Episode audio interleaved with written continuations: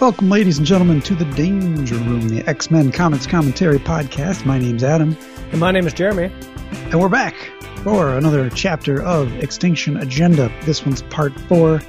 Uh, this is Uncanny X Men number 271, the on sale date of October 2nd of 1990, with a cover date of December 1990, cover price of a dollar. This one's titled Flashpoint.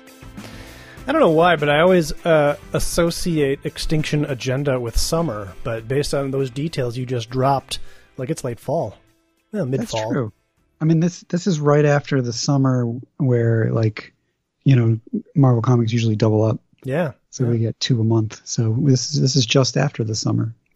Is it this event you associate with summer, or do you just associate events with summer? Uh, probably both. The other thing is, I don't what when did you what year did you say this was? 91 1990 1990 huh. I'm trying to remember if i purchased these as they were coming out or if i bought them sort of retroactively. Because there was a period of time where i didn't buy comics and then you and i started hanging out and then going to the norwood comic book store and, and i bought all the new comics. And then i think just dug through the back issues and you know never spent more than like two bucks for a back issue I don't remember though. I definitely did not pick this up as it came out, although I was collecting Wolverine at the time, so I'm not sure why I wouldn't. But uh, yeah, because I, I, I rereading this reminded me that so Wolverine and Psylocke and Jubilee are in this issue, but this is really one of the first times we're seeing them kind of work together. Maybe this, maybe the second time, and I, to me, it just felt like they were I was they were characters that I was familiar with by the time I got around to this, and so I was like, oh, this is just. I didn't even realize it was like only happening for the first or second time. Yeah, uh, so I don't know. Maybe I associate it with the summer because maybe that's when I was buying all the back issues. I, I don't know. Could Nevertheless, uh, it's a fall event. We got Wolverine on the cover, slashing up Cameron Hodge, who's got little little storm in the background and Psylocke underneath. It's a cool cover. I don't. I, the only the only thing I don't like about the cover is the solid yellow slash orange background. I feel like there could be some deets, deets back there. Yeah, well, get used to this style. Yeah, well. There's a lot of backgroundless panels in this issue, as I recall, and in comics in general moving forward. It's pretty cool, though. I mean, the details are very action heavy, and I would totally buy this as a T-shirt. Oh, oh my god, absolutely, yeah. Like I, I, I mentioned before, I probably reread this. This is like my my first issue of X Men that I owned. Oh, this one, this particular issue. Yep. And I I reread it a lot, and I think I read three two seventy two even more. But uh, okay, this, this is my this is my first. This is my first dipping my toe into the X Men. Although this might be, I might have bought this after I bought X Men number one. Yeah. So let, me re, let me reframe that a little bit. Well, that's what I was wondering. Is like, did you buy this because it had Wolverine on the cover and you were collecting Wolverine, or did you buy this because at some point you just started collecting X Men comics and you're like, ooh, cool well, cover. I bought this as you did because we went into Norwood and then we went into the back issue bin. Okay. And these were all on sale for a dollar. And we were like, this doesn't seem right. We better buy these. so so you think that we bought these as back issues? Because I I'm on board with that. I I honestly don't recall. I think we bought I think you bought all of the X Men Extinction Agendas as back issues. Whether or not you already owned them, you may have already owned them. I did be. not. Okay. And I I only got 271 and 272 because there was only one copy of 270. That might which fine by me. explain why I have all of these issues except for like the last issue, uh, X Factor or New Mutants, whichever is the bookend to this story. Um, I think I've said on this podcast that we had our our, our subscription bags, but those dates just don't line up. I, I, don't think that's the case. I think I bought all the back issues, but could never find that one issue. So, yeah, anyways. So you still don't have it? Oh, I'm sure I have it now. Oh, okay. I guess I don't. I don't really know. Like a few years back, I sorted through my comics. I rebagged and reboarded all of them, and uh, when when you have a collection that's bagged but not bagged and boarded, you can fit it in a much more compact space. As soon as you start throwing the boards in, uh, I don't know, every three comics is like a fourth comic is added. So, uh, I had to buy a whole bunch more boxes. And then I had this conundrum of like, well, do I do long boxes or short boxes? So I did short boxes, and now I've got like a bunch of long boxes, a bunch of short boxes, and like I never want to go in there again. yeah, I, I, had long boxes for a while, and then I moved, and I was like, I'm switching to short boxes. Yeah, because moving long boxes sucks. Yeah, but m- moving 400 short boxes, I, I don't know if that's any better. That just means that there's like a never-ending like source of short boxes to move around. That's true, but I feel like it just wouldn't be as bad for your body. I don't know. And somewhere I cataloged every comic book I had in a spreadsheet. I don't know where that yeah. is. It's probably in Google Sheets somewhere, but uh, it's a long-winded way of saying I don't really know what I have anymore, uh, and so I may or may not have that issue. But I do have the um, trade paperback and Marvel Unlimited, so so that's what we'll do. That's what I'm doing. Marvel Unlimited. It, it's a good cover. Uh, moving Classic on. Jim Lee. so uh, we open up the book and, and we do not get a full page spread, but we kind of get a, a little bit of a sense of, of where the story was. It's it's sort of nice in that if you did not read X Factor and New Mutants, you're not really lost because it opens up with um, what's her face, Manoli Wetherell for the fictional Real person. Yeah, for the fictional NPR TV reporting for All Things Considered. Real show. A real TV. show, not on television. Um, and she is giving us kind of like what's happening here. Uh, and it's a very kid friendly version of politics. Uh, yeah. that like, this is not the way that it would be happening on the real, like at the real stage. Uh, a government swoops in and kidnaps American citizens. Mm-hmm. I, there's going to be a little more happening than what's happening here. Um, you never know. Like, that's true. You, you do never know. Like they're uh, they're all very cautious here. You, you you do see that there's some aircraft carriers kind of like hanging out in the ocean. We see some yeah, some veiled threats from the prime minister of Genosha. Uh, you, you, could kind of see this as sort of a, like a standstill, but I think the thing that tips the scales is Manoli does go on and say the situation has not been helped by the reported death of one of the children.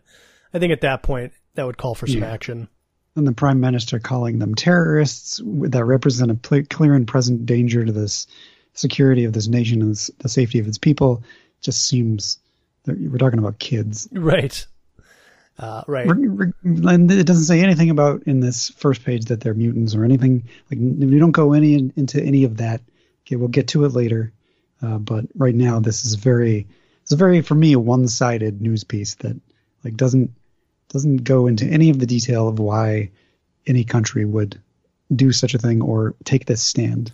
And I still don't fully understand it. Like we've talked about this for the first three issues. It's like why are why is Genosha listening to uh, Cameron Hodge? And I don't think we really figure it out this issue. We will. I, I, I don't. I don't think we'll figure it out this issue. But the plot does thicken. It does a little bit. Yep. So uh, Chris Claremont swoops in to sort of pick up the pieces or continue the story, or maybe he's just like completely ignoring what happened in New Mutants and X Factor, other than like where their starting positions are. Is like, I, I got this, guys.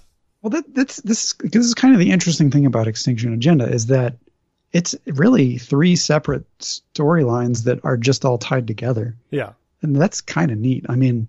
X Factor has its own thing going on with the Cameron Hodge and the whole Revenge of Cameron Hodge thing, and then X Men, you just got kind of going in for Storm and that sort of thing, and then you've got the uh, the New Mutants dealing with the death of Warlock, and it's it's almost three different stories that happen to be inside of the same story, which is pretty cool. Yeah, I think. Yeah.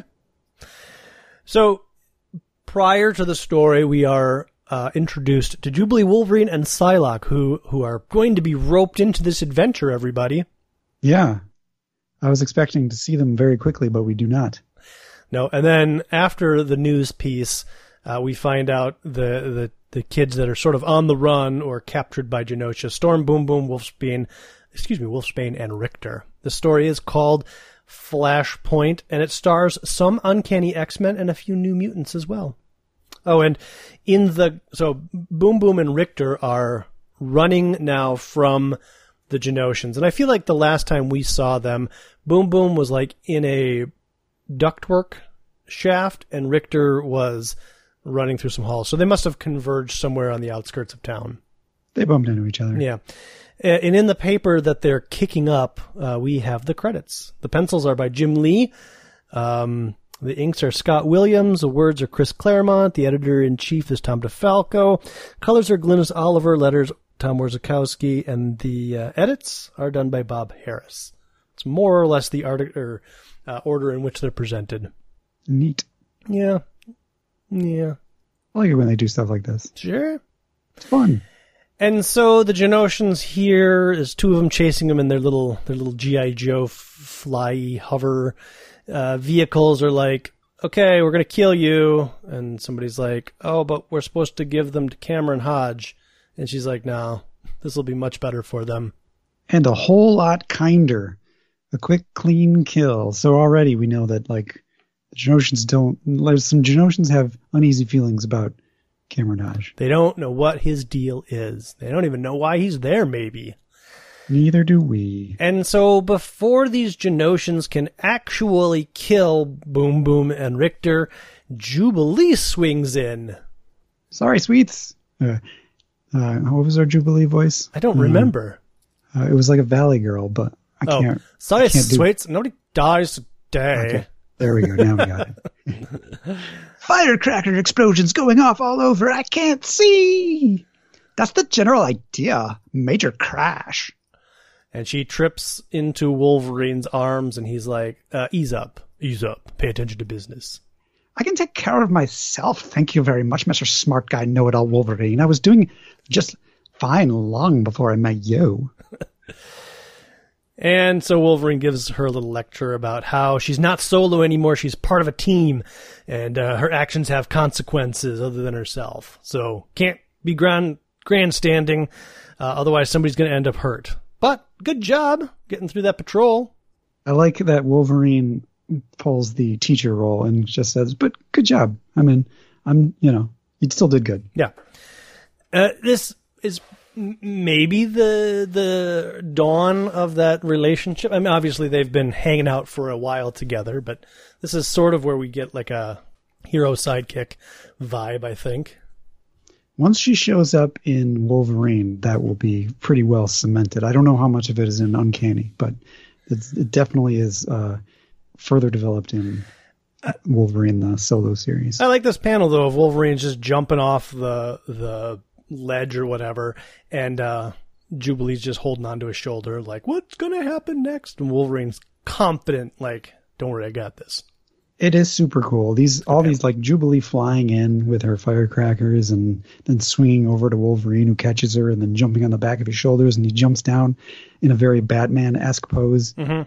It's very cool. And the next the next page, Yep. they're all like punching and it's, it's good action poses, good cinematography. It's exciting stuff. This is 90s about as good as it gets. Absolutely. Yeah, Jim Lee. I won't say at his prime because I don't know really what he did after issue number one of whatever he did for Image. What was his book on Image? Uh, Wild Cats. Yeah. You didn't pick up issue number two? No, I don't think so. Feel like I had a few issues of Wild Cats because they crossed over with Cyber Force, and it was uh, some sort of Marc Silvestri, Jim Lee crossover. I was like, sign me up. Yeah. Yeah. Knowing what I know now, uh, that, that does sound intriguing, but nope. Yeah, this is a, another great panel, right? Wolverine's uh, slicing up a gun, action pose, just all stretched out there. Jubilee is kind of, I don't want to say awkwardly, she, she, she's not confidently kicking, but she's definitely serving a purpose in this panel.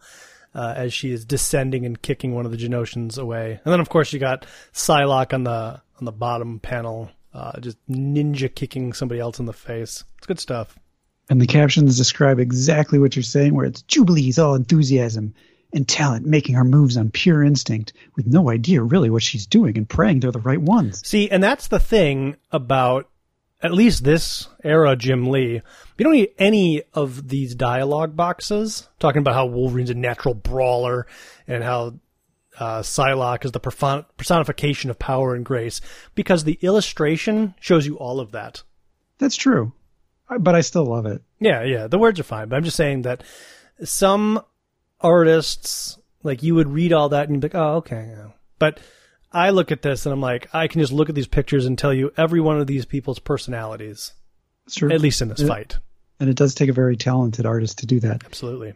But at the same time, you know, I would not take these words away No. unless it was like an art print because these words are just classic Claremont. Yeah. They're they're they're funny, they're cute, they're uh, they kind of I don't know I don't know what it is about Claremont that sometimes you, that he's super wordy and over the top and but sometimes it just it works so well that it just kind of puts a smile on your face. I don't know.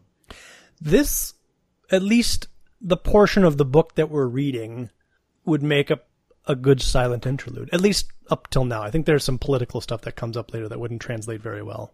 Yeah, the talk show wouldn't go very well if they were both just staring at each other. they look angry, but I, I don't know who's t- saying what.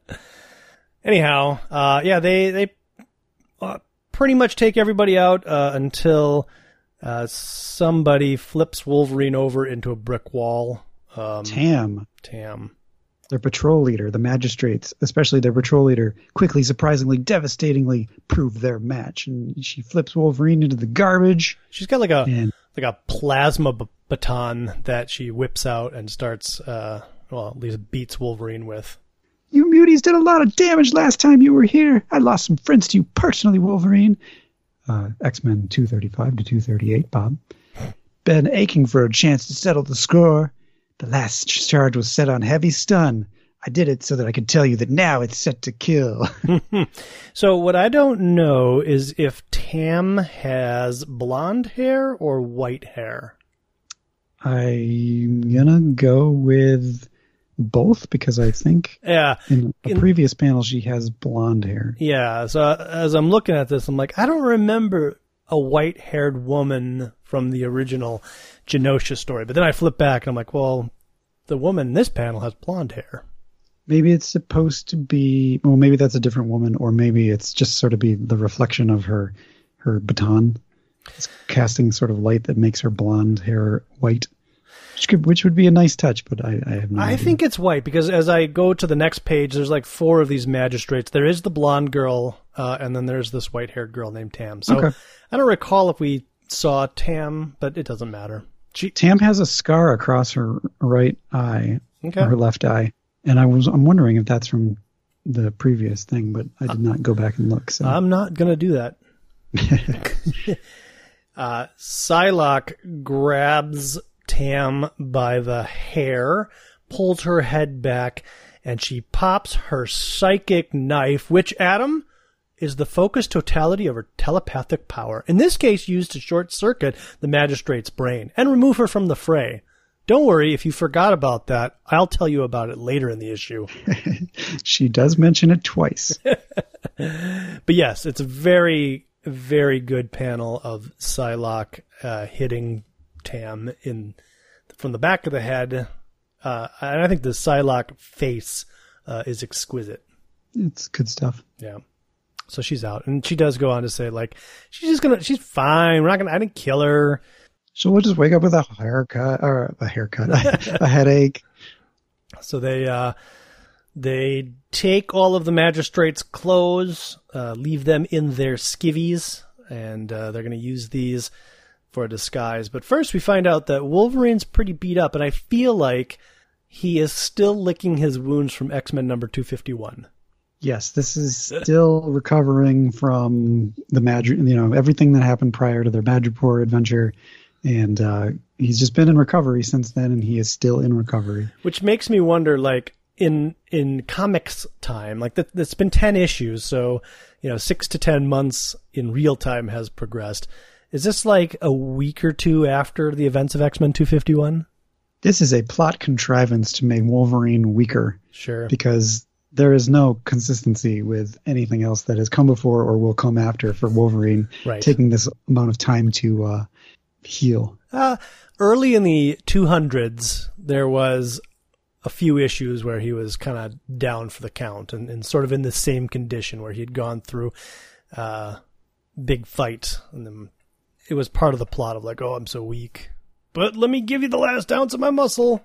Yeah, I'm okay with it because we get we get a nice Jubilee Wolverine moment Yeah. where he's like, "I'm fine, girl. How many times do I have to repeat myself? Only till it's true. You're pushing jubilation, Lee. back off, leave me be. So you know, Jubilee has to turn around and defend Wolverine to Boom Boom and Rictor. He's fine, okay. No, he's fine, okay. Didn't you hear? What do you know? He's my partner. Saved your behinds. What do you want? So yeah, I, I think it's just Chris Claremont recognizes a, a, good trope and decided to use it again, and I'm okay with that. A good opportunity for some character development, always a good thing. What's the matter, kiddo? Got no faith? I'll settle for smart. Thank you very much. I mean, this is so dumb. You're no shape for this. All we all gotta do is find a hidey hole and put you to bed till like, you get better. but they're on Genosha, Adam. That's not an option. What is this with this total macho junk? Are you desperate to die, man, or what? Yeah, and I think uh, Psylocke. We get another we get another Batman panel of Wolverine here. Yeah, Psylocke will um, revisit that whole macho line later in the issue. This is an issue for Psylocke revisiting things. Yeah. Sometimes jubilation things happen whether you want them to or not. And it just becomes a matter of how you choose to go. All I'm asking is that you respect mine. So Jubilee asks, "Who are these people?" And Wolverine's like, "Girls." Who boom. are these lameo dweeboids? Yeah, uh, lady, the ladies Boom Boom and the boys Rictor. I don't know how Wolverine knows that. Uh, because he just bumped into them in Madripoor uh, a couple issues of New Mutants ago. Okay, that makes sense. I was wondering about that. I literally just met them. You had the chance to meet them too, but there wasn't time. Cable's a very speedy guy. he flew all the way over to Madripoor for some reason, then came back here. Why weren't Jubilee and Psylocke in that issue? They were, you know, at, at a McBurgers. hey, do you know where Wolverine is? Nah. He went to the bathroom. He'll be back in a minute. Wolverine's doing one of those, you know, double date things where he's like, I'll be right back. Cable, we're going to fight. Uh, I'll be right back. Hey, girls. Uh, I want to see the other half of that issue then. That sounds awesome. Yeah, it's, it's a limited print, print thing. um, so Wolverine says, all right, we don't have time for this conversation. So Psylocke, uh, tap us together. Uh, do we have to? In an ominous panel where Psylocke is voguing and uh, Boom Boom and Rictor are looking at her because she does look very ominous. Evidently, the answer is yes, as Psylocke does touch both of their heads, pulls all their memories to sort of get what's going on with Cameron Hodge, the death of Warlock, uh, etc. To catch them up to where we are at.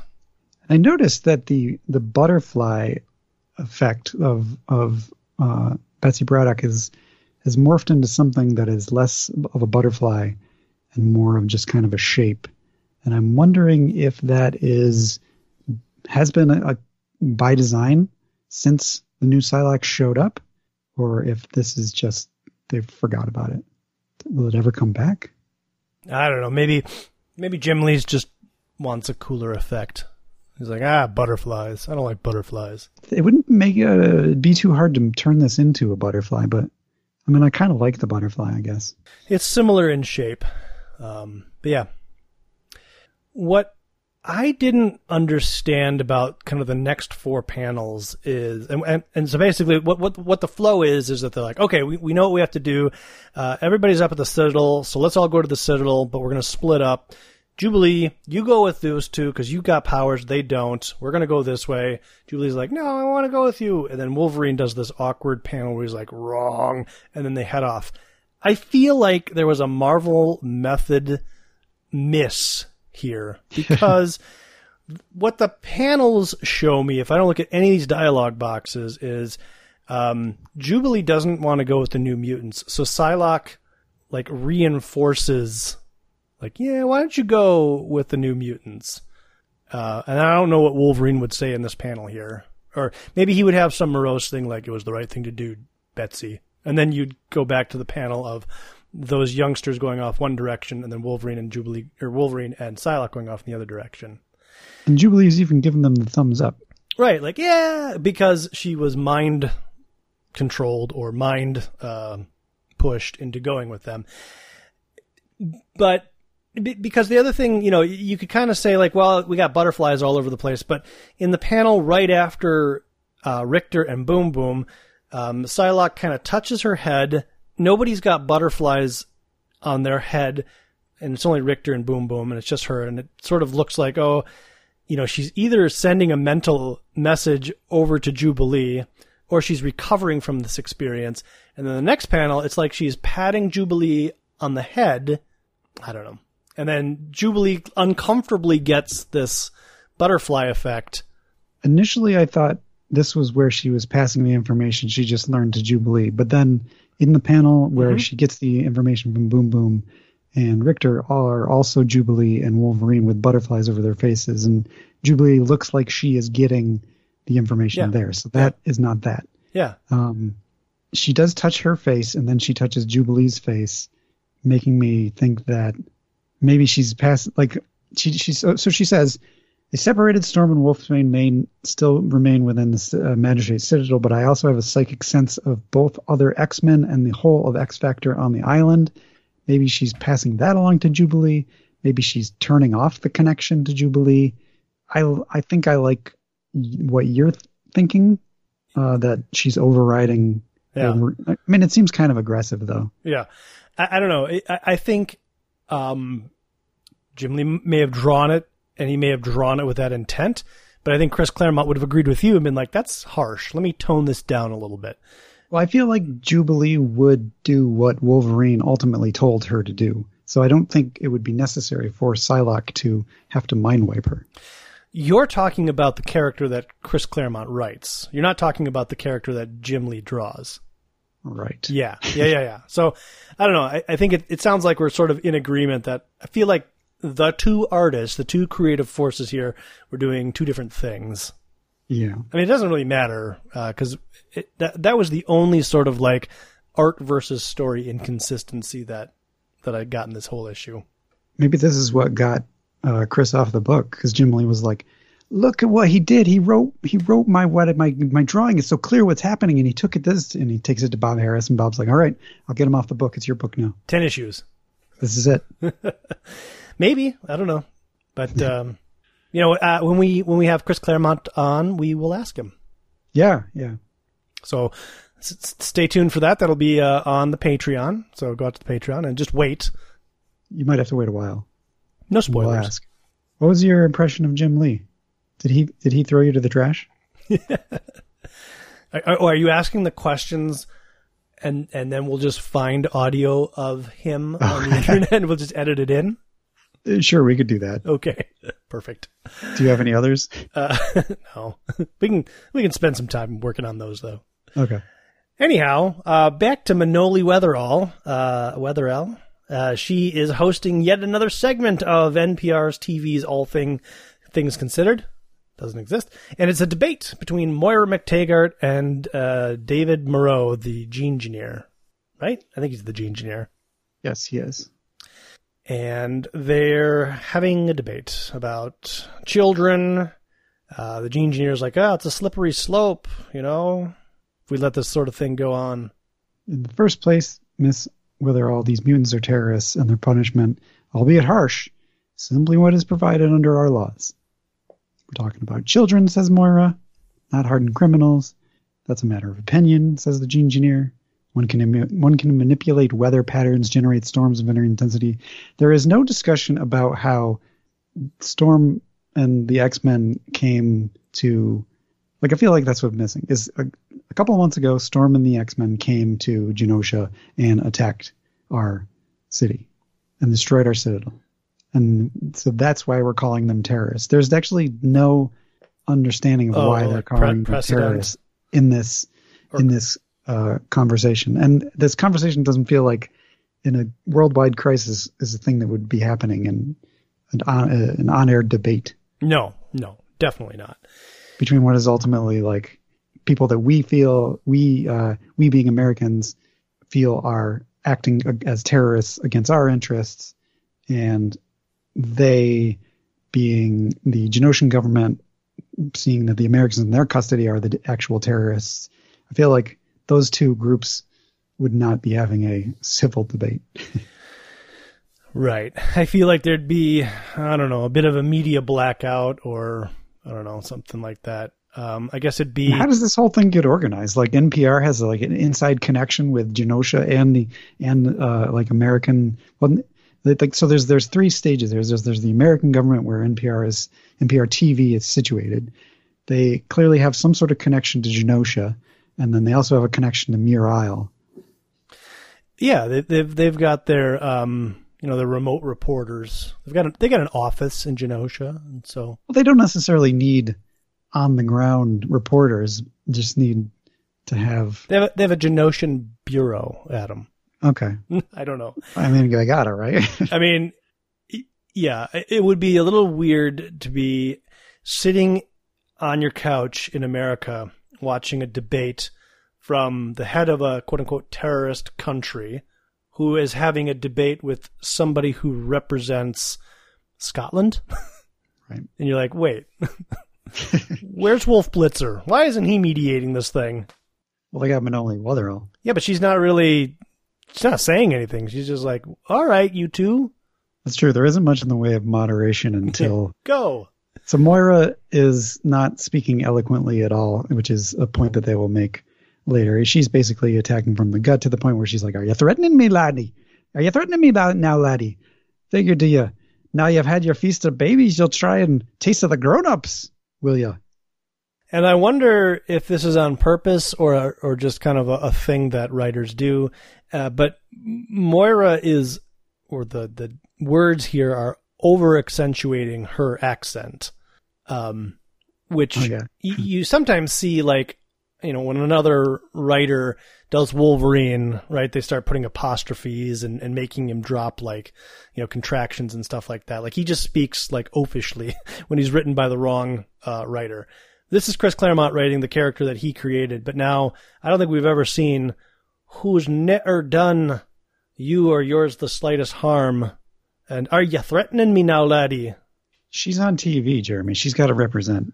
You'll try to taste the uh, uh the grown-ups. It was difficult to read this too with all the.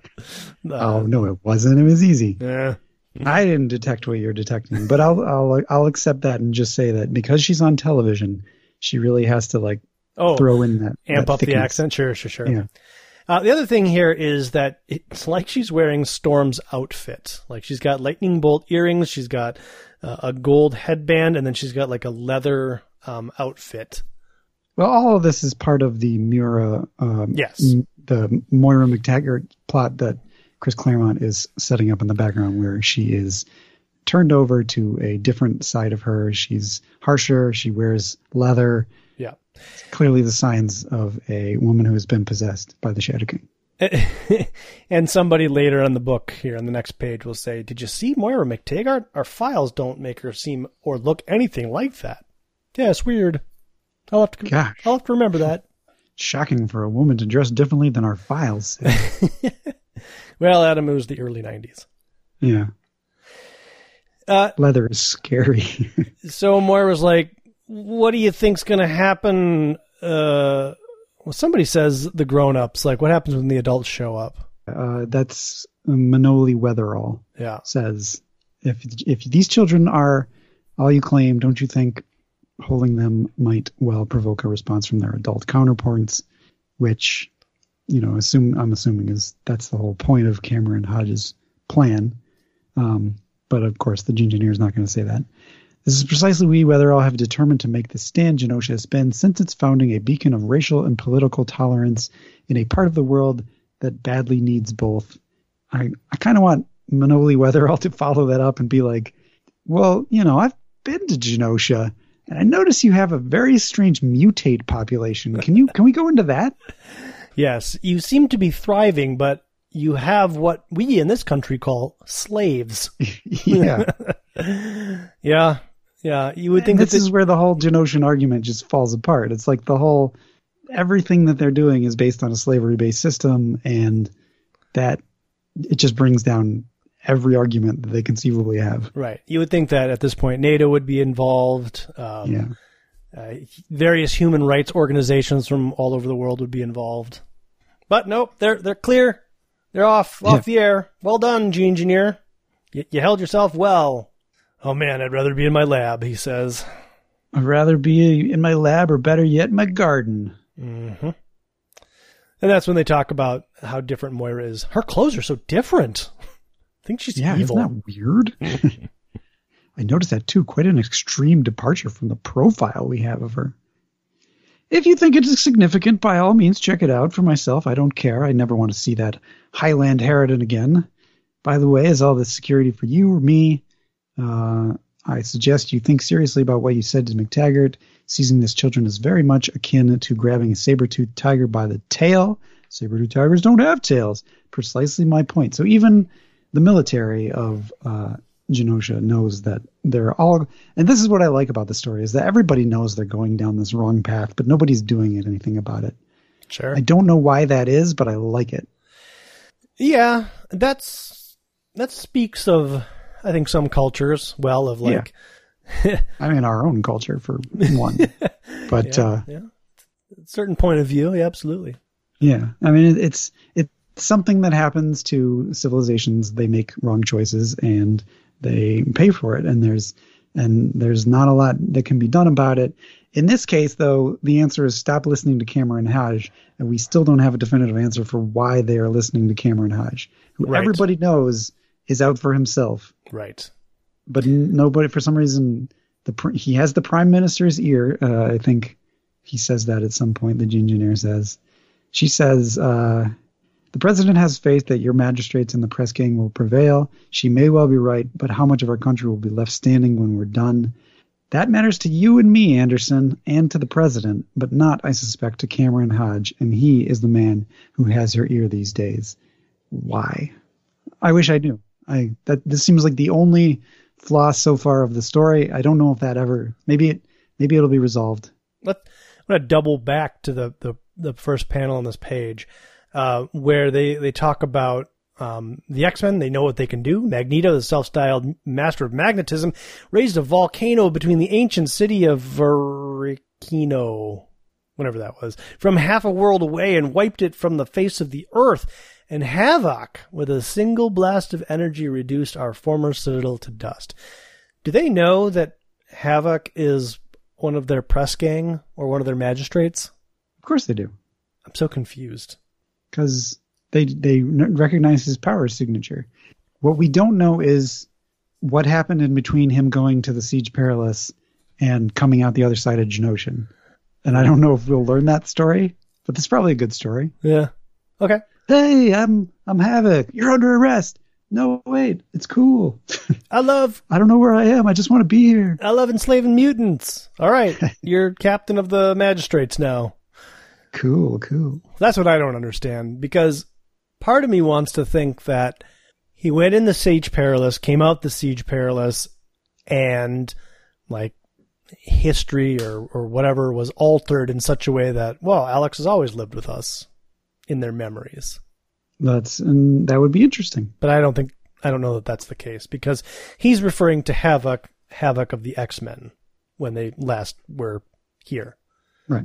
So, I don't know, it's very confusing to me. Anyways, uh, Gene Engineer goes into his office and pulls out a picture of David. He's like, David, why? Why? It mutates. Why? You think I'm a Nazi? Curse you! She was my you never goddaughter. once cared. Yeah. You never cared until your girlfriend became a mutant. You selfish boy. So I guess just a little reminder that Gene Engineer is not an evil monster. He's got feelings and a son that he cares about, and he's fallible, I guess. But Storm capitalizes on this. She's been skulking through the. The- before we get to Storm, Oh. what is, what is he kneeling at there? Like as a as an object of furniture in a room. what is that? Because it looks like it's his water sort of- fountain. Yeah, it's like a water fountain, or like is the water just not on the tube or something? Oh, oh, maybe it's one of You those. need- Uh, it's one of those upside down water just units that yeah, filtration thingies or whatever, and uh, it just needs a new refill. it's a water cooler that doesn't have a top, or it's a ashtray. One of those old style ashtrays where the bottom is a trash can and the top is an ashtray. That is one large ashtray. you don't remember those from like the movie theater? Um. Oh yeah. You know what I do? I know what you're talking about. So yeah, it is. It, it it seems like it has a cord coming out of the bottom of it, or maybe that's just. Uh, it does kind of look like a cord is coming out of it. So I'm gonna go with it's a giant fuse. Okay. uh, or a giant battery. It's clearly just a thing that Jim Lee drew to have him leaning against something, but I, I was just very curious about it. And because there's no backgrounds, we don't know what these little blue Star Wars windows are, but I'm just assuming they're windows to something. uh, star because in the previous, I guess you can't really tell in the previous panel, but it doesn't look yeah, like there, there are no windows. windows in the previous Yeah. panel. There's a thing off to the left. I don't think that's a window, but I'm not really sure what it is. It's a it's a nice way to fill space with uh, empty space with with uh, design, I guess. Because that actually kind of looks like a bay window the more I look at it. But, and what I mean is it looks like there's a ledge for a bay window, but when you get up to the window part, like none of those frames make any sense. Then it looks like Charlotte's Web. So, I don't know. yeah. So Storm pops out. She's got a knife. She grabs the magistrate or engineer. And she's like, I'm going to I'll cut you. I'm going to cut you bad. She is totally ready to sacrifice herself for the greater good by killing the Gene engineer, no matter what happens to her. Yep. And he's like, It was Hodge. I'm not your enemy. It's Hodge. He proposed the attack on your team. It's Hodge pushing the whole mad scheme. So I must choose between the lesser of two devils. It's your only hmm. choice and mine as well. And that's when Cameron Hodge shows up and says, Well, well, well, what pray tell do we have here? The engineer also points out that Cameron Hodge wants to slay every mutant on Genosha, which seems at odds with everybody else in Genosha.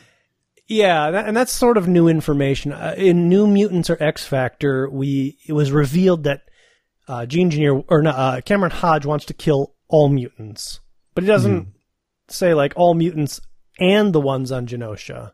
So here we're getting sort of a an addition to that that he wants to kill all of the mutates as well, which uh, you're right, like is sort of at odds with how their society runs. So it's kind of still strange of like, why is he here then? Wouldn't wouldn't he come and be like, I have a deal for you, Prime Minister. I will bring you the X Men if I can kill all of your mutants. Wouldn't, wouldn't she be like, well, I like the first part. Second part's going to be a problem. Yeah. Maybe, and I don't remember, maybe the Prime Minister is like a robot that Cameron Hodge built. It is possible that something is like he's brainwashing her or Right. he has he has replaced her with some sort of automaton for sure. I don't remember either. I'm feeling like that might be the way this ends up going, but I guess we'll find out. Yeah, so uh, open mind, Adam. Anything's possible. Yeah, yeah. I'm I'm hoping we get a good resolution to this. Um, he's got a sticky gun, so he like shoots spikes into the uh, uh, Storm's shoulders, nailing her to the wall. Oh, yeah. Stick around, he says. I missed that. I thought it was pinning her clothes, but it's absolutely through her shoulders. Probably hurts. She doesn't have her powers either, so she doesn't have that like tiny healing factor that all mutants secretly have. Your turn's over, Storm. Now it's mine. Gene Engineer's like, no, we need her for the gene pool. I'll take her there now. Where she can benefit the country she threatened. My gene engineer has a point, Commander Hodge, says the Prime Minister, who is also here. Mm-hmm. As you wish, Madam President. I confess I look forward most eagerly to seeing the transmodation, the, the mutate transmodation in Atticus in action. I assume Moreau storms will begin without delay. To which I say, what happened to the trial? I mean, I guess they caught her trying to kill the gene engineer, but the whole point of like the news thing is that they were all going to be put on trial. Now all of a sudden they're just going straight. They're skipping the trial. They're going straight to the the wiping out. This isn't going to go well. Play your politics right, man. If they brainwash Storm and take her powers, uh, add her to the gene pool or whatever, and then put her on trial, then they can tell her to say whatever they want her to say. That just seems like I don't know, Adam. Uh, there's some sort of accord and some sort of thing that says that's that's a no no. Yes, yes. I think all of this is against the Geneva Convention. Yeah. Um, we cut to uh, Wolverine and Psylocke in those previously mentioned Genoshan military outfits that they snagged that uh, conveniently fit, of course.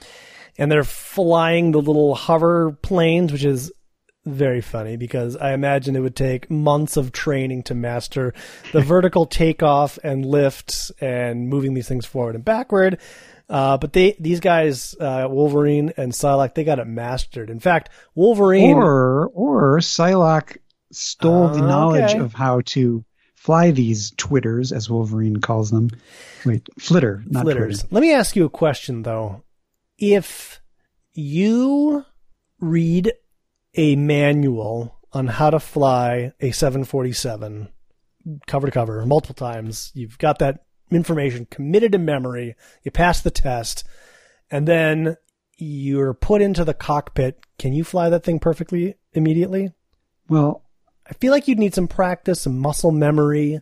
is that how Psylocke's powers work, though, or does she just implant the memories of having flown them before? Maybe they're flying them off of other people's memories. Okay, that's fair. I'll give you I, mean, I don't know. Sure. I don't know if that. I mean, we're probably going deeper into this than anyone ever has, but No, somebody's gone deeper. probably. somebody's written like sheets on exactly how this works and incorporated it into their own role playing game. Wolverine looks like he's having a lot of fun flying his flitter though. He- yeah, he's probably going like. "Nyong, nyong." Wee. Betsy says, I hardly know myself anymore, my friend, or recognize the women I behold in every reflection, which I realized for the first time reading this is literal. I'd always imagined that that was sort of a, like I've changed as a lot as a woman, but she is literally saying that she has physically changed, and I never realized it before. Um, does it bother you how your adamantium claws and unbreakable claws came to be? And that's a weird question. Besides the fact that um, you know, we know that eventually they are part of his bones, but he doesn't know that yet. Uh, why does she specify adamantium claws and unbreakable claws? Your, Seems like- oh oh I didn't read that. How your adamantium claws and unbreakable. I think that's a typo or a. You, th- you think that's a typo? I think it's supposed to be unbreakable. Adamantium claws and unbreakable bones came to be. Yeah, maybe. I think that's what it. I think, yeah. I never noticed that before, but I do like his answer. He says, uh, "Nope, one day I didn't have them. Next I did. I made adjustments. Life went on. That was the end of it As far as I know, that'll get retconned. for me, darling. What is is. I got no interest pondering the things or the why of things. Yeah, Every life has its obligations. I just want to settle mine while I'm still able. And top of the list is what I owe the ex, Mad Betsy. And she gets psychically barraged by uh, something that turns out to be Storm in pain. Uh, Wolverine feels it too, but he has uh, got enough presence of mind to jump off of his own flitter, jump onto her flitter, and rescue her in a midair uh, action sequence. It's a little rough, and it took me a few reviews to figure out what what, what is happening here. But yeah, he he he jumps from his to hers. That's obvious. He gets into hers. There's no background. We get some psychic residue, and I think I worked out that in the fourth panel. He must have like landed and pulled up in such a way that they didn't just like crash straight into the ground. They must have slid for a little while and then the whole thing blew up and they were thrown out. But I was like, what is happening here? Because that fourth panel could easily just be them jumping out of an exploding flitter in midair. But then in the very next panel, they're just on the ground and they're a little bloody. In that fourth panel, you see in the in the back left is they're slowly coming down, and then they hit the ground, and then they skid into something, and somewhere in between the right side of the panel, the left side of the panel, they jump out. So I think it's just a straight crash landing into like a brick wall or something, and at the last second they jump. Maybe. Uh, and and when you you could be right, but but it also sort of to me looked like oh maybe they're being chased, or maybe that was Wolverine's flitter behind them crashing. It, uh, there's a lot of ways you could take this. I think your interpretation is correct. This is supposed to be sort of two things happening in the same panel, which is a neat idea. I just don't think it's executed all that well. Yeah, the, it doesn't help that the the one on the right doesn't. It looks like it's in a different direction as the, than the one on the left. Yeah. because of the the U shape thing. It appears to be in a different place, but it's it's not it's not a great execution. But I think that's that's what's happening. So then Wolverine goes, you know, he he he's quick. He's like, "Rescue on the double, you guys! I got an officer down here." And that like a ambu- like a flying ambulance thing shows up, and Wolverine's like, "We need to get her immediately to the gene engineer," and they're like, "All right, on our way." And I'm like, well, "Why didn't they just radio in for help in like in the first place?" Hang on, buddy. I'll take them right to them. They're improvising. They they didn't have this plan. Their initial plan was we're gonna sneak in and find stuff out, but now they're like improvising. Probably because the rescue van, they didn't call to it. It just showed up, and they were like, "I'm gonna take advantage of this situation, work it out." So they make it in there, and they're like, "Oh yeah, she got hurt, and we need to see the gene engineer." And uh, one of the guys uh, welcomes Alex into the room uh, and says, "Like, uh, keep it quick, you lovebirds." Well, Alex shows up and he's like, "Morg, Morg, wait up! I caught an incident report tagged with Tam's ident. It said she was hurt. You keep it quick, love, uh, lovebirds." Summers, lovebirds, Bye bye, Bluff. Havoc. says Psylocke. Bye bye, Bluff. Havoc. Which is like, what? Why did they just keep the bluff going? Well, because she's not Tam. Oh, I see. Yeah. She, well, but she, she's got her psychic ability. Couldn't she just be like, I'm Tam? Uh, well, she just said previously in a panel that we sort of skipped over. This complex is so heavily shielded, Oh, passive right, psi right, scans you're are right. useless, and any active telepath probe will trigger their alarms. Okay. So- that- that's fair. So they covered all their bases. Yeah. Nice job. Uh, what is this? You're not, says Alex. And Psylocke says, nor are you quite what we anticipated, Alex Summers, our former teammate is a magistrate through and through. Or does she say, "Ooh, nor are you quite what we anticipated, Alex Summers. Our former team mag- mate is a magistrate through and through." You, are going back to that? Yeah, why not? Okay. uh, yeah, yeah. We got no option to treat him like one. And, uh, a—he lets loose his power. He lights up. Security alert! Morgue. X Men in the Seminole, uh, Citadel. Uh, I like Morgue. Do you think he's short for Morgan, or is that just his name? No, it's, it's Morgan. Totally. If you harmed my girlfriend Tam to get here, I'll make you pay. Shazam! He he shoots at Wolverine and Psylocke, who dodge out of the way. Brilliant. Summers took out a main power coupling with that blast. The entire sector's dark. Whose side is he on anyway? It's a really good question. I mean, he did blow up the Citadel like a year ago. Yeah, that's true. Maybe And- he's just born to blow up citadels. Infrared scan, three men teams, full auto mag, shoot to kill. Uh, We Wolverine. get a cool panel of a hand throwing up a bloody flashlight in silhouette. It's neat. Yep. Right orders. Smart moves. You're good, bunkies. I'm better. nice uh, growly picture there of Wolverine, and uh, I really like this bottom silhouette uh, picture of the magistrates kind of not exactly knowing what to do, and then Wolverine just leaping towards them. It is cool. Yeah. for sure. And especially it's got you got one body behind Wolverine on the ground. You got Havoc behind all of the bodies with his lights glowing a little bit.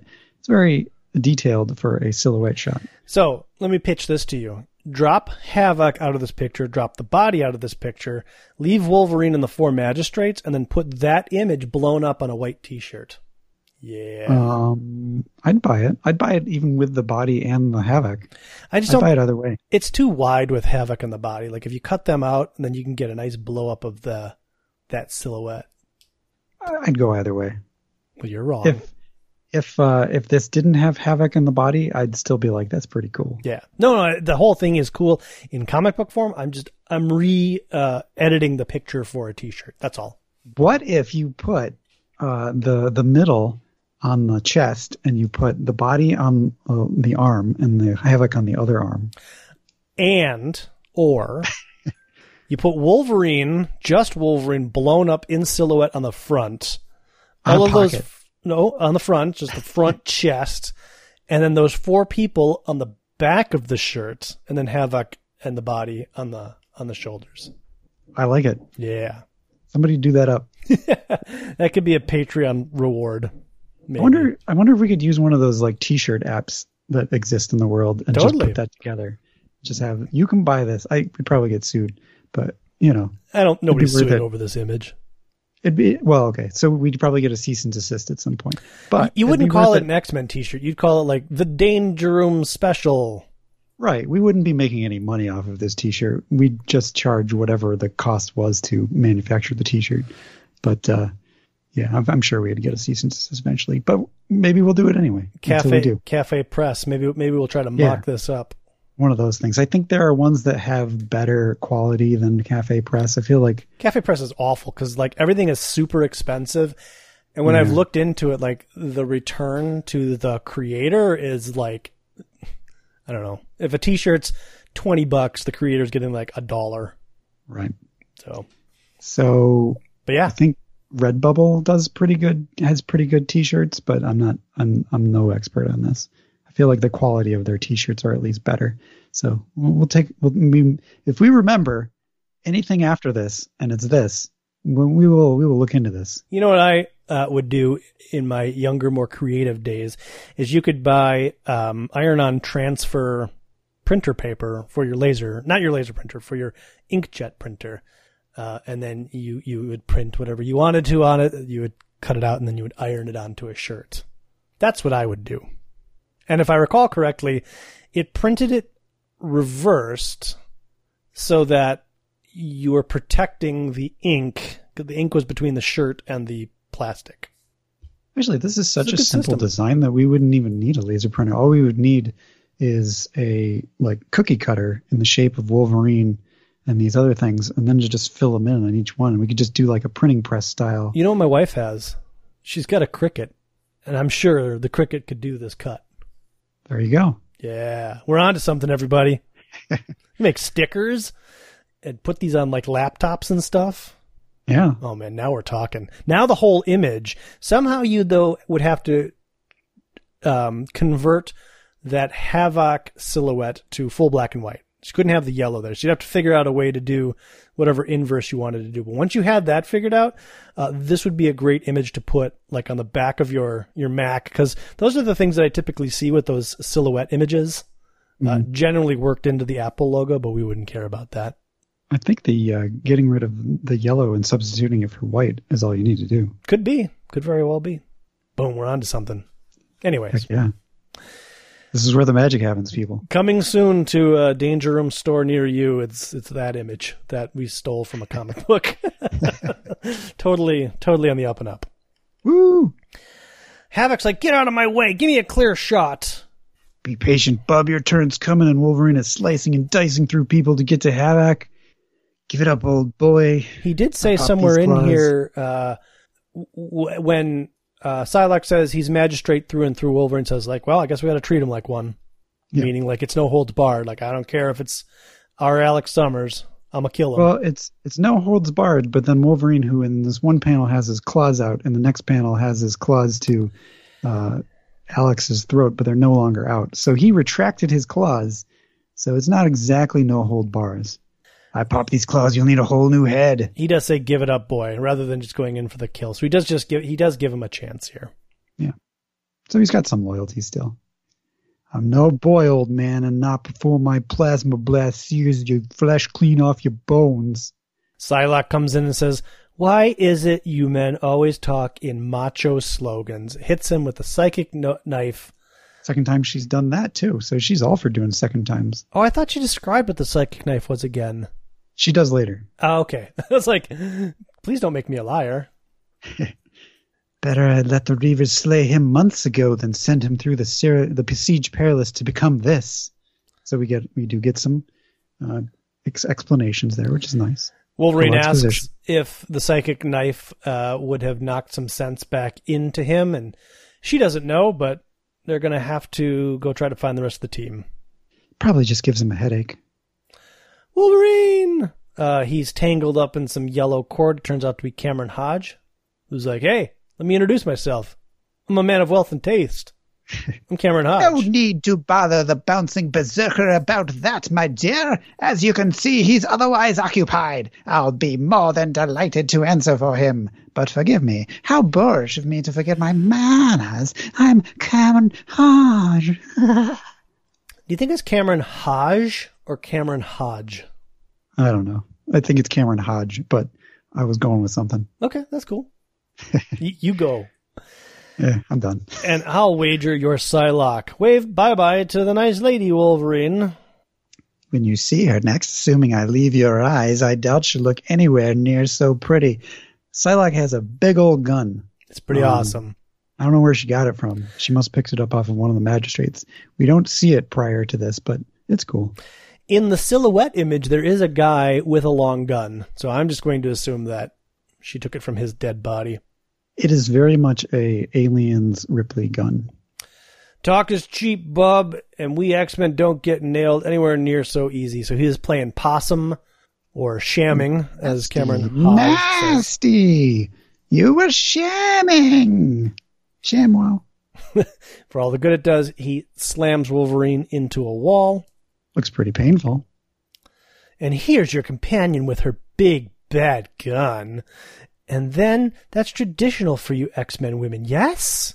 Not sure why he says that. Like, I don't either. like has I'm, I was like, is that like a specific to Cameron Hodge thinks all X Men women carry guns? I guess. Uh, I'm trying to go back. Like, did anybody carry a gun? That would be Jean. That would be the only other X Men woman he's really familiar with.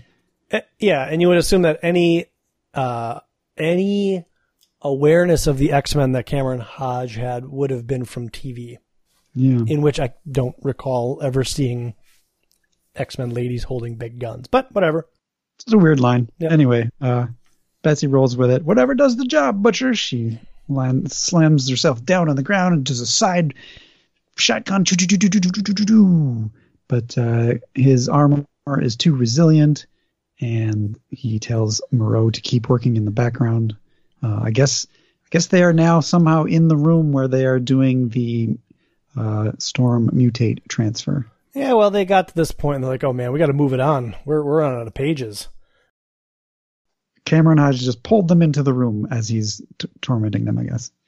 Arrogant, suff- insufferable swine. They're no match for him, but his with his attention focused on those on the last act, free to act. I wonder, though, will this make me a hero or my country's greatest traitor? We don't know what he's doing, but he's doing something. Well, it says standard matrix canceled, custom configuration loaded, running. but what does that mean, I, I don't know. Maybe it could be like a a, a kill switch in Storm. Uh, I He's don't know. definitely planning to betray Cameron Hodge, uh, it would seem, and it seems as though the betrayal of Cameron Hodge, he feels, may also betray his whole gosh darn country. Yeah. So I assume, and I don't remember, that this has something to do with Storm. I don't remember either, but So- I'm, I'm gonna. I mean, custom configuration. I'm assuming it has to. Yeah. Caught you, says Cameron Hodge. And Only Hodge, because that's precisely what I wanted.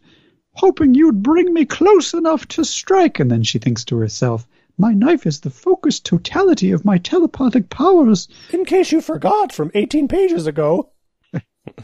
It is weird that it's in this book twice. Yep. Uh, normally I use it only to shock, but with Hodge I see no acceptive, acceptable alternative but to kill.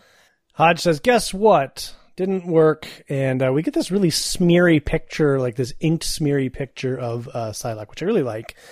Um, I think it's a computer alteration. It feels like they put it into a computer and stretched it, but I don't know. yeah, yeah. Or I've seen the same effect done with a photocopier. You put the image Oh, in there, okay. and you kind of drag the, the picture along with the the scanner, and you get like weird smeary images. But That's probably more likely. Either way, it's it's a it's a neat little effect that he's applied here to sort of illustrate like this is what it feels to be sort of psychically ripped apart. I don't know how he pulls this off. Um, He's got powers, man. What are they? I don't know. You don't know. He's got powers. So yeah, I mean, he, he does it. However, he does it. He says, "Let's see what happens, shall we, beautiful, when I do the same to you." So somehow he's redirecting the psychic knife on her, or using the totality of his telepathic powers, which he doesn't have. I don't or know. he stabbed her with the little uh, kind of thing that is approaching her at the the bottom of the panel. He's got like little Oh. spiky things. Yeah, maybe. Maybe one of those spiky things is a telepathic knife. Sure. focuses the totality of his path telepathic powers. And Genegineer's like, Hodge, By the way, Genegineer is in like this crazy like armored Sorry, suit. hazmat suit. Yeah, but it's like it looks like one of the battle droids from episode one or episode two, where it's like just like a big hulking top with little little, little robot arms. It's got a ridiculous hood. Yeah. If you're interested, Hodge, the Matrix is locked. The transmode process complete. Open it, Moreau. I want to see. I want these X Men to see what's happened to their beloved leader, Storm. Gene Engineer says, That name no longer has meaning, nor does any face of her former life. Storm is no more. What remains is mutate number 20. I gotta wonder, was 20 really available? Yeah, you you would think that with the amount of mutates that they have, maybe they reserve like anything below 99 for super special mutants. That's gotta be what it is. Yeah, That's a good call. because there's way more than 20 mutates on Genosha doing yard work. Well, yeah, we've met like 29, 12, and yeah, yeah, yeah. That takes care of her, says Cameron Hodge, but whatever, my sweet, shall we do with you? find out, sort of, in New Mutants number 96 and X Factor number 61. I don't know if it sort of looks like he's looking at Wolverine, but I feel like he's referring to Psylocke when he says, Whatever, my sweet, shall we do with you? I think he means both of them. Mmm. They're both his sweets Gotcha. now. Okay, I think you're right. And to address your uh, your your your trial, the X Men will go on trial in 30 days for capital crimes. Well, the X Men will, but not Storm. I mean, I, I I don't know that for a fact. Yeah, she might be there, and she might be like, "Yes, we're bad," I wish to testify against the X Men. and myself. They've always been very not nice to me. Um, yeah. So action-packed issue. I think it's got pacing issues, to be honest. Pacing problems. It has the whole political thing, which is kind of like kid politics, where as a kid you're like, oh wow, yeah, cool, but really it doesn't mean anything. Yeah. Like, there's there's so many unanswered questions that they should really just be kind of avoiding it, and they kind of are. I can imagine 16 year old me or 15 year old me, however old I was, being like, yeah, the evil, corrupt government. This is deep. This is just like America is. Not really understanding anything I was saying or what the current political uh, uh, climate of America was. But still, down with the system. Yeah, Ban the man. Government for the people, not people for the. I don't know what I'm saying. trying to trying to get into Free what Tibet. some- what is uh Bangladesh? What is uh like um 16 year old me would think about politics, which is honestly just nothing. No. I, I, uh, yeah, sure. I mean, in the 90s, we were about we were about to do uh, Operation Desert Storm. Isn't that the thing that was about to happen, or did that that already happened? Was that in the end of the 80s? I don't know. Because wasn't there a comic book to go alongside that with this like Operation Avengers Desert Storm or something like that? I feel there, like was, there was Galactic Storm. that's what it was. Yeah, I and never that was read like it. I never read it either, but it's just kind of like okay, interesting, interesting choice. So the Gulf War was January 17th, 1991 to February 28th, 1991. Okay, so yeah, it's right around the corner. And I remember, uh, man, I'm not going to remember the teacher's name, but I guess I was in eighth grade in 91. Anyways, the social studies teacher was really upset about this. He's like, kids, yeah, this, this, this could be going on, you know, into your senior year of high school. You know, this, this, is, this could be bad news. Well, he was a veteran. It wasn't, what's his face? Cause that was sophomore year. Oh, okay. I'm So talking about eighth grade. Okay. I feel like it I was don't, eighth. I don't know who that was then. I don't know if we were in the. um, I don't remember, but anyways, uh, and then the irony was like it was the war, like the shortest war ever because it was mission accomplished, like a month later. All I remember is my buddy called. We I was like talking to my buddy on the phone, and he was like, "Yeah, we're gonna kick some ass," and I was like, "Wow, that's not what I feel at all. What is wrong with me, or what is wrong with you? Something's wrong with one of us." Actually, I think I've got those dates wrong because it was Desert Shield, and then it was Desert Storm, and I feel like Desert Storm was like twenty days or something. Was there also a galactic shield? I don't think that that Marvel event exists. Oh, well, that's disappointing. Uh, yeah. Well, there you go. Little little history lesson that's probably not terribly accurate. I'm going to read Operation Galactic Storm. I've decided. Desert Shield was August 2nd, uh, 1990 to January 17th, 1991. And the mm. difference was, I think we just had troops there, like protecting oil fields. And then we started firing guns on January 17th. Oh, you know what else I remember? Since we're going down memory lane? And that would be around the time that my buddy called me. Yeah. On that day, it's like, buddy, it's gonna be well, awesome. No, it was like it was in the news, so I think it was it was something we were all talking about at school. So on midnight uh, of the night, midnight of the declaration of of that Operation Desert Storm, the war, MTV played Julian Lennon's cover of "Give Peace a Chance." No, not Julian Lennon. Sean Lennon's cover of "Give Peace a Chance" four times in a row because they're like uh, oh, and then they also played um, Elvis Costello's "What's So Funny About Peace, Love, and Understanding." And uh, the next day, it became very apparent that Operation Desert Storm was wildly popular, uh, and and those weren't, weren't played. they were oops, gone. And then I don't know. Do you remember there was merchandising? Like you could go to the department store and pick yourself up an Operation Desert Storm T-shirt. Yep, I remember that. How crazy is that? I don't remember how old was Sean Lennon? Wouldn't he be like a toddler? No, in no, in nineteen, he was younger than us. He was like fourteen or something, but old enough to like play a guitar and play that song. And it was like so. a, it was a. If you if you look it up, it was a um, many I mean, really, artists. There's, there's there's no instruments to that song, so he's he's like one year older than me. Okay.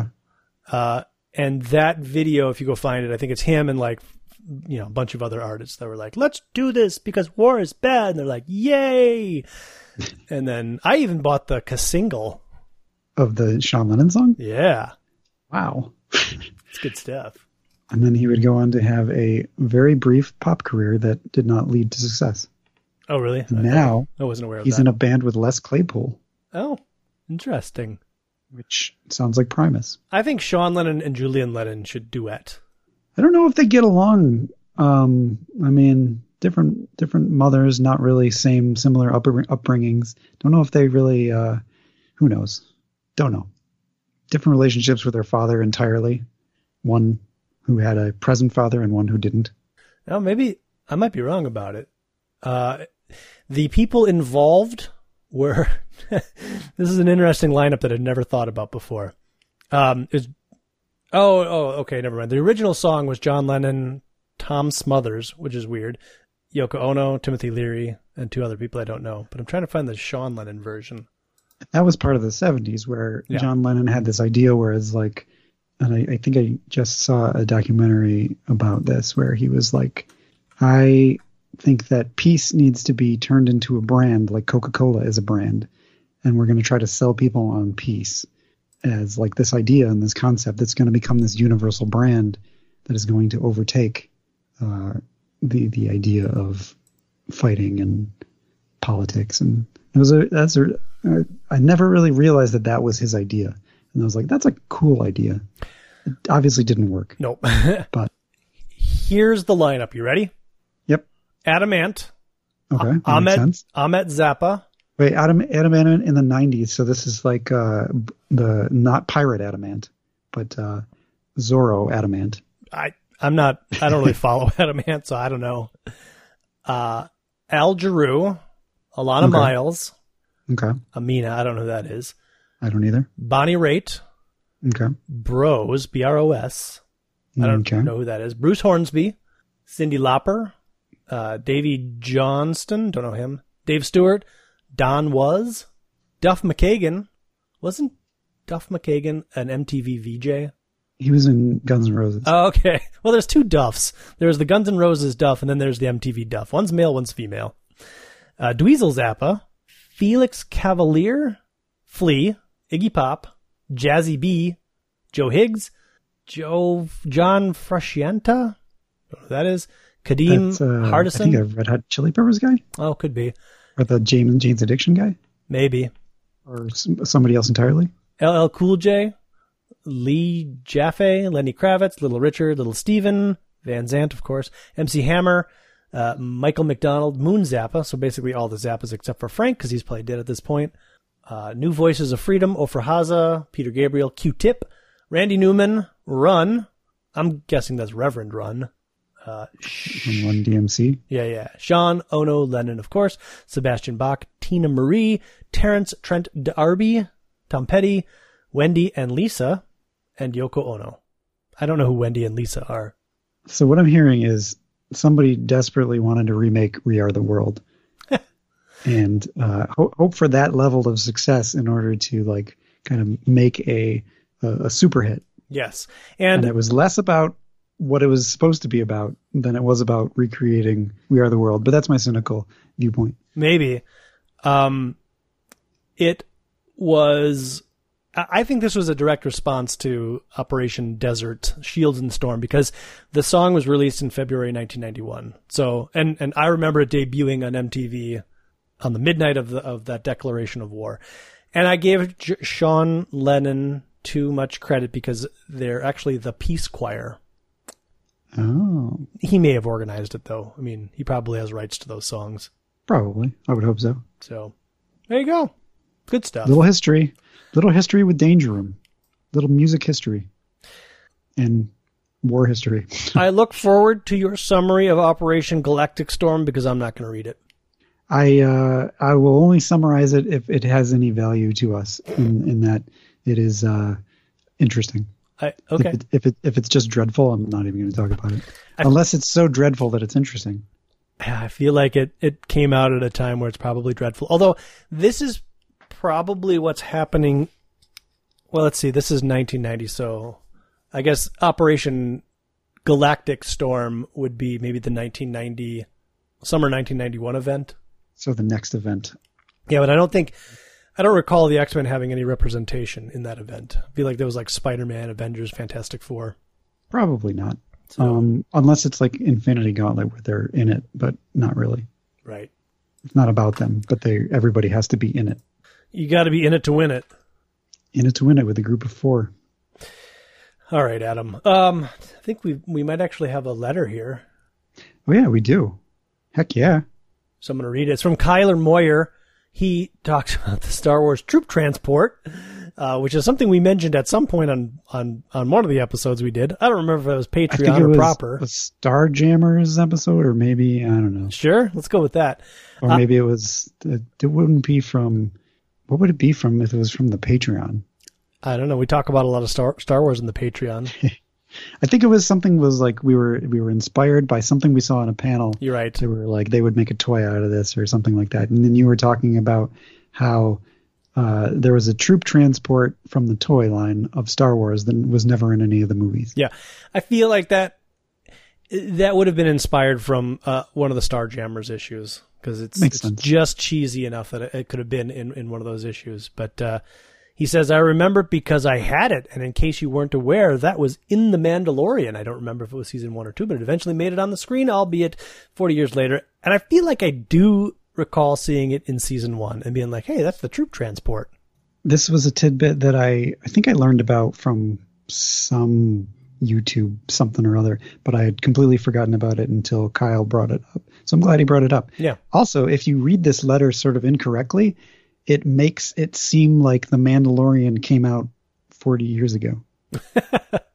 Yeah. Which I which I kind of like the idea of like the Mandalorian's been here the whole time and we just are now discovering it. we're just unearthing it. Like, wow, these effects are so far ahead of their time. Uh, yes, that's it. If you'd like to get a hold of us and, and let us know about your favorite Operation Desert Storm memories, uh, or t-shirt, or whatever the case may be, uh, let us know uh, at www.xmenpodcast.com, facebook.com forward slash Danger Room Podcast, Twitter us at Danger Room Go, uh, or you can email us dangerroom at xmenpodcast.com, go out to iTunes, uh, leave us some stars, some feedback, subscribe to us there, uh, or go out to www.patreon.com forward slash danger room, where the sort of aforementioned extra material that we tend to record uh, ends up. Lots For of sure. Dawn of X uh, stuff, as well as, you know, Star Wars, Star Trek, your your your, your regular uh, nerd stuff that if you haven't heard uh, on 20 other podcasts, well, come to us the 21st to hear more. 21st, but most important. Sure. And and the uh, we're going back down on uh, well we're we're here in America we're out of lockdown, so the Patreon is going back into lockdown as far as that Patreon material goes. If it hasn't already, I'm not even sure. Yeah, pony up your dollar, everybody. pony up your dollar. Adam, do you have anything else? Yeah, if you like our T-shirt idea, keep reminding us about it because uh, we're gonna forget about it. Totes. So if you if it's something that actually enough people are interested in, we will actually look into doing it. Uh, but if nobody ever says thing one about it again, we'll probably forget about it, or maybe we won't. We'll see. That's Yeah. all I got. Perfect. It's a good plug, Adam. well, until next time, my name's Jeremy, Really a plug? My name's Adam. and the Danger Room is closed.